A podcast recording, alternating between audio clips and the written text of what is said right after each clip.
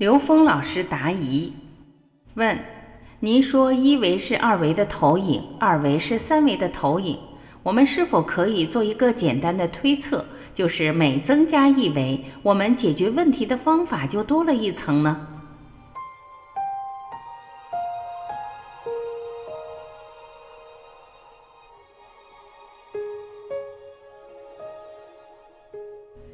刘峰老师回答。其实我们人的身体整个全是投影的像，是能量的聚合。这样我们就可以从量子的概念来讲，我们看到的所有物体最小的化学和物理属性只有中子、正电子和负电子三个东西。所以我们看到的实体其实全是能量波成的像。而能量波没成像的能量集合是什么呢？是信息。信息是什么呢？最简单的一个信息就是正弦波。正弦波我们把它叫简谐波，大道至简，所有的波全是正弦波。我们中国人为什么说是龙的传人？其实一切的最初始全是正弦波。龙是正弦波的图腾，它是一切的起源。太极反映的就是正弦波的两部分。上面、下面两部分组成太极，太极之前是无极，所以一化开天，什么波都没有的。只要起一个波，其实就是我们起一念。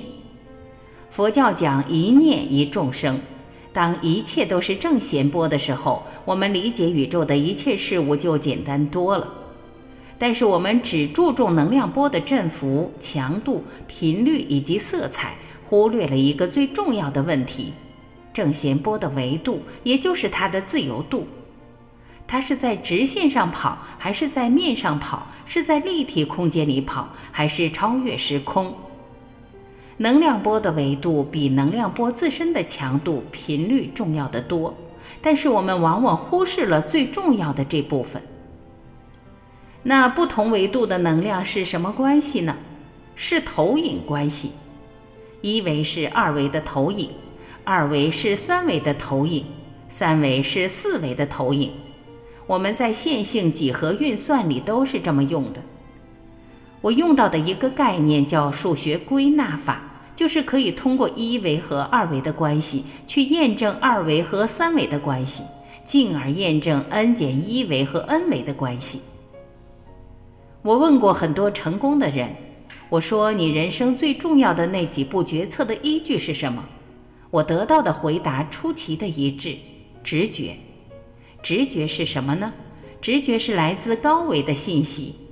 我们人类所有科学发明来自于灵感，灵感是来自高维的信息。我的这只手是个二维的像，当我把它挡在眼前时，我根本看不见三维；我把它拿开，就看到三维。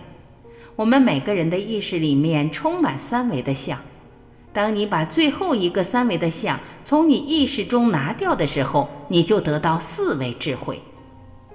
科学是希望从三维、四维、五维一维一维的往上爬，但是我们东方智慧不这么玩，它是从最高的 n 维智慧，n 区域无穷大来看整个宇宙。东方智慧讲天人合一。他讲无上正等正觉，他讲唯一的神明，只有 n 为 n 趋于无穷大，才符合无上，才符合无极，才符合唯一。他是从整体宇宙观看，从上往下看，这是因为三比无穷大等于零，四比无穷大也等于零，任何有限数比无穷大，它都等于零。所以，当你专注于一点的时候，你也可以进入这种无限的空间状态。我们不需要执着在中间任何一个维度上。这个过程同时也证明了另外一件事：本自具足。每个人内在智慧是 n 维宇宙空间 n 区域无穷大智慧具足圆满的。我用一个简单的逻辑来证明。我手指甲这一个质点，既有这个灯发出的能量波，也有另外一个灯发出的能量波。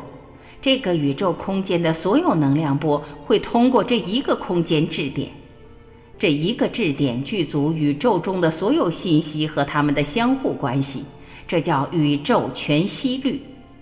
这是释迦牟尼佛初定时说的一句话，叫众生皆具如来智慧德相，这一点叫灵为。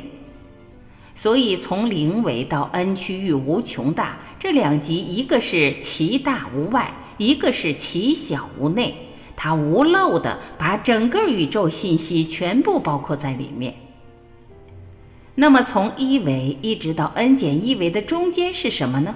分别是由我们的念、我们的意识产生了无穷无尽的幻想，所以无论你往上走多少维，也没有多大意义。只有通透，通到无相的境界。这就是禅所达到的离一切相的境界，你才能跟这两头的智慧合二为一。如果一个人能把生命中的所有当下都用来转念提升，那他将生活在一种全然喜悦的生命状态里。所以佛教的修行不是修的未来来世，修的全是当下。我们刚才说的这一套理论，说的理论，最后都是让我们当下能够获得内在的喜悦，当下连通高维智慧。因为刚才一会儿、过去、未来，全是三维认知，在这个认知里面，连四维都去不了，更别说 n 维了。只有当下是连接高维的，而连接高维那一瞬间产生的喜悦，是任何物质世界的喜悦都替代不了的。